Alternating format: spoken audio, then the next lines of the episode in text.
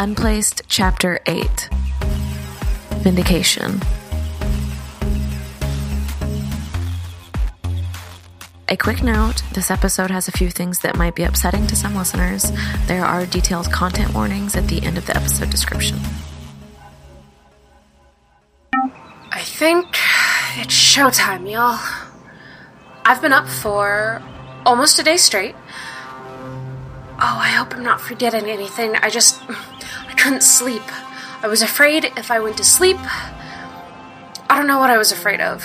That, that I would lose my nerve, or that I'd have more nightmares about that woman, about not being able to help her. At any rate, as soon as I finished doing my research, I went out and got supplies. I had to go all over town. I tell you, it's harder finding iron nails than you'd think. Apparently, there's some kind of a market for artisanal blacksmithery, so I did find some eventually. After all the research, my supply list wasn't that long. Two or three things, really. I, I think it's more of a matter of, well, just, just hoping it'll work than anything else. If it doesn't, I don't know what I'll do. I I don't know if I'll be able to get away, but but I also don't think that I'll wind up a suicidal husk like that other woman. I I could be wrong, but but I think if they wanted to do that to me or or, or could do that to me, that that probably would have been their game plan from day one. When I sucker punched that thing with my hematite knuckles, I I feel like that that would have been it for me if, if sucking me dry was an option. Granted, given the burns still covering my hand, I'm, I'm not sure what the alternative is, but at least it'll probably be quicker than that. If this is gonna be it for me, then it's gonna be it. And I'm not really fine with that, but it, it's better than continuing to exist like this, not, not knowing what's going on, not knowing how long it'll last, just just having to watch these things eat people from the inside out and being the only one that knows what's happening. I can't do that. Enough of that talk, though. Like I said, I've got my supplies, and I'm setting them up as we speak. I'm on the edge of a park close to downtown. It's, it's not a huge park by any means, but I needed a tree, and this was the best way to have one near a populated area. I, I need to be able to make it back here quickly once I find someone with a leash, after all. The trap itself, it, not that hard to set. I did have to do a whole lot of doodling on macrame art, which is not where I expected this journey to take me. Also, the blood was a little difficult. Getting more than a drop or two of blood without seriously injuring yourself is a lot harder than they make it look in the movies. If only I'd listened to my mom and gone to nursing school. Anyways, I think that's it. The trap is set, and obviously I'm the bait. Now it's time to find the prey.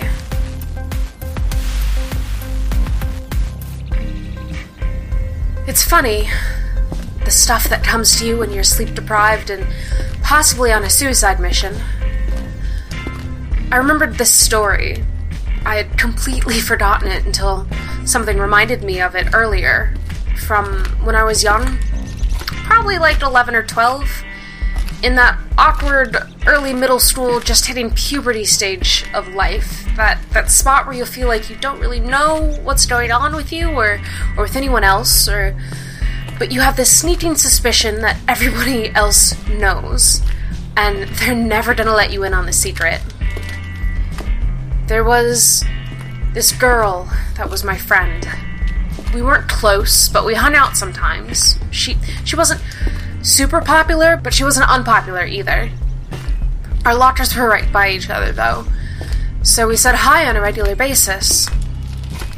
I had to make a pit stop at my locker between classes, and she was standing there, but something was off. There were three or four girls standing around her, blocking her in. I I didn't like the way they were looking at her. I knew that at least one of the girls wasn't very nice. As I walked up, I heard the conversation. They were making fun of her for the holes in her jeans. This girl, Leanne, her family didn't have a ton of money, and these other girls had decided to remind her of that. I tried to ignore the conversation for a minute. I I didn't want to get into a whole thing, and I wasn't super close with her, like I said. Also, I had books to get and a class to go to, but but after a minute or two of seriously, how old are those jeans and tittering, I couldn't hold back anymore. Weren't you wearing jeans with huge holes in them the other day, Emily? I said, poking my face around my locker. She turned to look at me. Yeah, but those were Hollister jeans, okay? That's different from Miss Head to Toe Goodwill over here. So, it's cool to spend tons of money on jeans that are already missing half their fabric, but it's not okay to spend $10 on the same pair? Emily scrunched her nose up and clearly having not thought this through. Well, when was the last time you saw her wearing anything other than store brand? She said, jerking her thumb at Leanne, who was standing with her back against the lockers, silent and staring at the floor. You know when you buy something with a huge logo on the front, you're paying the brand to advertise for them, right? That doesn't make any sense to me, but as my mom always said, money can buy you everything except for common sense. I shrugged and turned back around to my locker to finish getting my books, and behind me, Emily, the mean ringleader, kind of stuttered. It was pretty obvious that she hadn't been expecting a response at all. Trying to save face, she muttered, whatever, and turned around to stomp off with her friends following her. I was so proud. I had gotten rid of a bully with logic. I didn't have to fight or even raise my voice, but when I looked at Leanne, the pride evaporated. Her face was bright red and she looked ragingly pissed off. She took a step towards me, getting uncomfortably close, and said loud enough for everyone around to hear me Stay out of my business. I don't need your help, you fucking dyke. I. I didn't know what that word meant then, but I knew it was something bad and dirty from the way she said it. My face went hot, and I got that prickling sensation in my eyes. The one you can get when you can feel the tears coming, but you're trying hard to fight them off. I barely made it to the bathroom before I burst into tears. And when I got to my next class, it was obvious that I'd been crying. I got to hear about that later, of course, from the mean girl and her friends, along with some other choice insults. A little birdie must have told them what it was that made me run to the bathroom crying. Okay. I'm here, I think. Convenient stairs around this time, but I have a decent vantage spot from this bench. I'm not that far from the park either. Now I just have to wait however long it takes to find a person with a hitchhiker, and then goad it into chasing me, I guess. I told the story to my mom later that day after I got home from school. I just wanted to know why, you know? I was so upset because all I wanted was to do and say the right thing. I, I wanted to help. And, and I thought that was what I had been doing, but maybe I didn't know what doing the right thing meant, or maybe I did it wrong. I told her all of this, and she hugged me. And she said, Rashida, you didn't do anything wrong. Sometimes the world's just a cruel place, and, and when it's like that, when, when people are like that, the best thing we can do is try and help and try and do what's right. The best we know how, and that's what you did. I'm proud of you. And then she kissed me on the head and told me to go work on my homework, and, and I did. I haven't thought of that story in years. It's funny, the stuff we do when we're kids before the world makes us forget who we can be. I hope she's proud of me now. It's probably 5 in the morning now? 5:30? 5:30 exactly. the sun isn't up yet. Sunrise should be at 6:02. Can you imagine what people 200 years ago would say if you told them that we'd be able to carry around tiny devices in our pockets that could tell us exactly what time the sun would rise and set? The early morning commute crowd is starting to come out. My thinking was that someone here will have to be. Yep, I see one. He's across the road and half a block down. Definitely showtime now. The only thing I need is. more blood. Because, of course, that's what it takes. After all, why would we want to make this easy on me?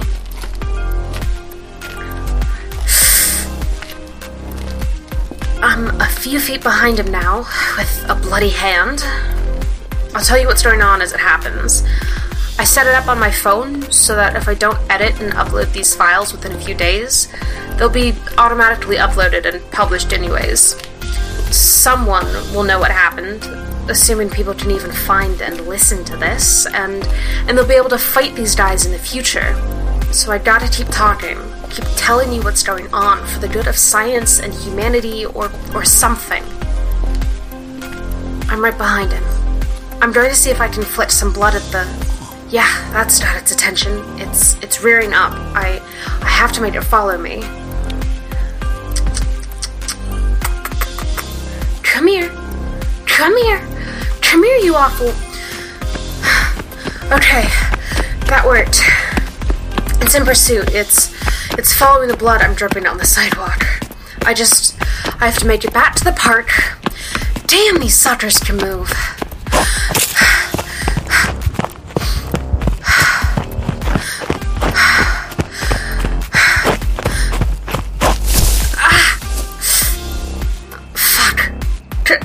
Get up. You can do this.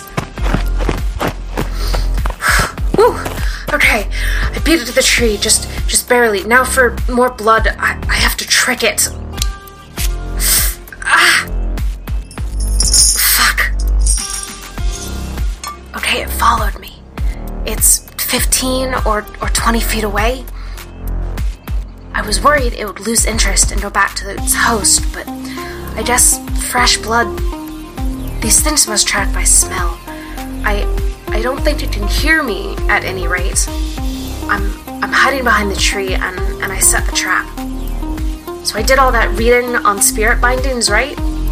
You fill a blue bottle with something to throw it off your scent, like hair and blood, and, and iron nails, I think, to damage it. I don't know if it'll work. It's it's still following the blood trail. It's moving a little slower. Maybe because the blood isn't as fresh? It's it's checking out the bottle. It's yes, it's going inside.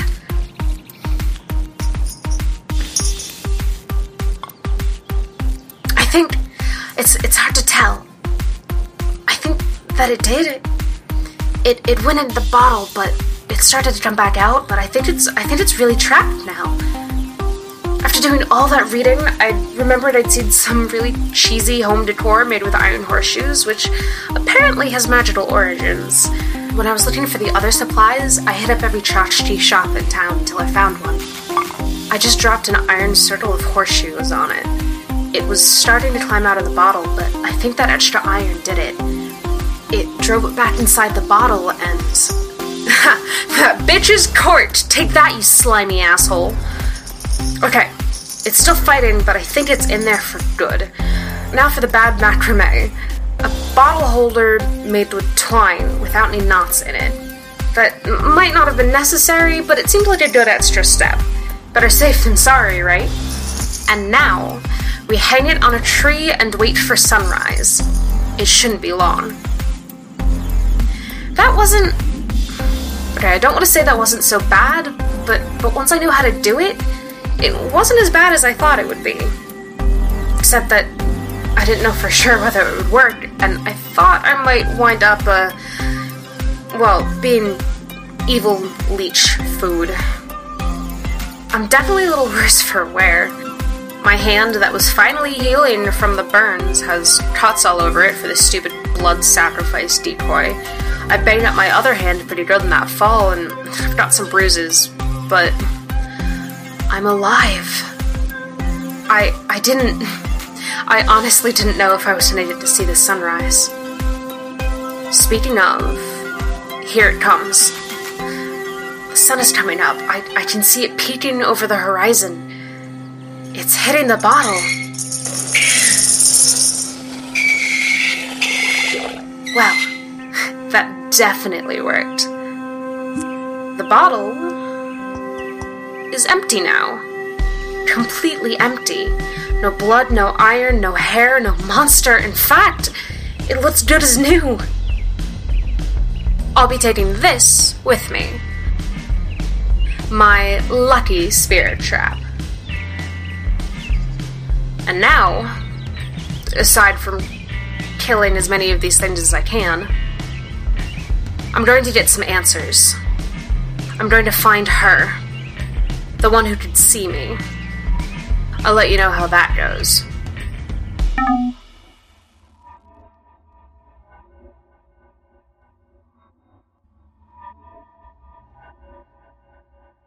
Thank you so much for listening to the first season of Unplaced. This was a really personal project for me, and your support and the kind words that you've sent via Twitter and through reviews has really been a balm during the end of a very rough year, as I'm sure it was also a rough year for a lot of you. I really hope you liked it. I'd also like to say a very large thank you to the super talented people that have helped me bring it to life, namely Cole and Brendan, but also the people who reviewed it, um, who reviewed the script and gave me feedback, and just everyone who has been supportive during this whole process. There will be a second season of Unplaced, but as of right now, I'm not 100% for sure when it's going to be released. I'd like to start the release of season two in March or April, but I'm not sure how realistic that is given that I'm a full time freelance writer and also writing a novel and also have other podcast projects. If you want to be the first to know when we have a hard release date for season two, the best way to do that is by finding us around the web at Unplaced Podcast on Tumblr, Twitter, and Instagram, or at unplacedpodcast.com. There's also a Patreon at patreon.com slash chelleshock studios, with shell being spelled C-H-E-L-L-E. The link is also in the description, where I'll be posting sneak peeks of Unplaced and all of the other projects that I'm working on. Within the next couple weeks, we'll be doing a cast and crew uh, question and answer episode. So if you have any questions that you'd like to see answered by me, Cole, or Brendan, feel free to reach out via one of those social networks uh, or send me an email at michelle at bombshell.com. In the meantime, if you need something to tide you over until season two hits, I've just launched another podcast. It's very different in tone from this one, but if an actual play podcast following a gang of freelance criminals as they get up to all kinds of shenanigans, set in an alternate 1920s diesel punk metropolis with a magical underworld, sounds like something you'd be interested in, you can download the first episode of Serendipity City and some bonus world building content if you're into that sort of thing, wherever you like to get your podcasts. As always, our wonderful narrator has been Cole Burkhardt. You can find them on Twitter at King Cole Minor or on their actual play podcast, Blue Dawn. The writer and creator is me, Michelle Nickolaisen. You can find me on Twitter at underscore shellshock and find her on none of my other projects at michellenickolaisen.com. The audio editing, sound design, and music has been by the super talented Brendan Hutchins from Podcast Advocate. You can find him on Twitter at Podcast Advocate or at podcastadvocate.network. And now that the season is complete, the soundtrack for Unplaced is now available for pay what you can at podcastadvocatenetwork.bandcamp.com. Thanks again for listening and for all the support you've given us. We'll see you soon.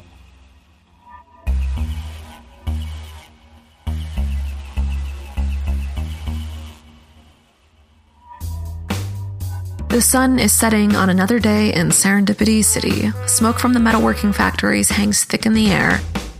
High above, in the skyscraper pierced smog, other beings move about the clouds, unbeknownst to the people below who are just going about their daily lives. On the ground, noisy automobiles careen around the streets as people bustle by on the sidewalks. Barges traverse the massive river that divides the city on their way to or from the docks and the warehouse district. Underneath the pavement and an interlaced network of caves, creatures and people move in the darkness. Some of them are metal, some are spirit, some are flesh, and some are a combination of all three. And above that, in the magical slums, the crew of freelance criminals that you're all a part of is in your base of operations, the secret back room of a speakeasy, which is itself hidden behind a rundown watchmaker's shop. The bartender on duty raps on the sliding panel that conceals the back room, then opens it and sticks her head in. Hey, she says, there's someone here to see you. Say they've got a gig, something about a missing person.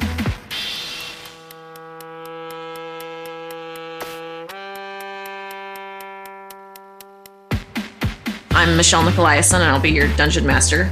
I am Nick Mo, and I will be the hunter. I am Diego Hernandez, and I'm the Tainted. I'm Gloria Walker, and I'm a witch or a wizard, but I'm a lady, so I'm a witch. I am Jennifer Alexander, and I will be the Oracle. I'm Evan Mora, and I will be Charlie Chappelle. Arthur C. Clarke said, you know, magic, blah, wait, no, technology to a meh, meh, meh, looks like magic. That's what's happening. It's really funny to me that at one table we're like, you know, like being closeted in the Bible Belt, and another table it's like, yeah, you know, like cocaine. True. Yeah, so maybe that's maybe like you came to her for search in search of answers, and um, like even though you were skeptical about it, and My mom always calls it the most inconvenient time. an actual play podcast coming in January 2018. Make sure to subscribe now so that you don't miss out.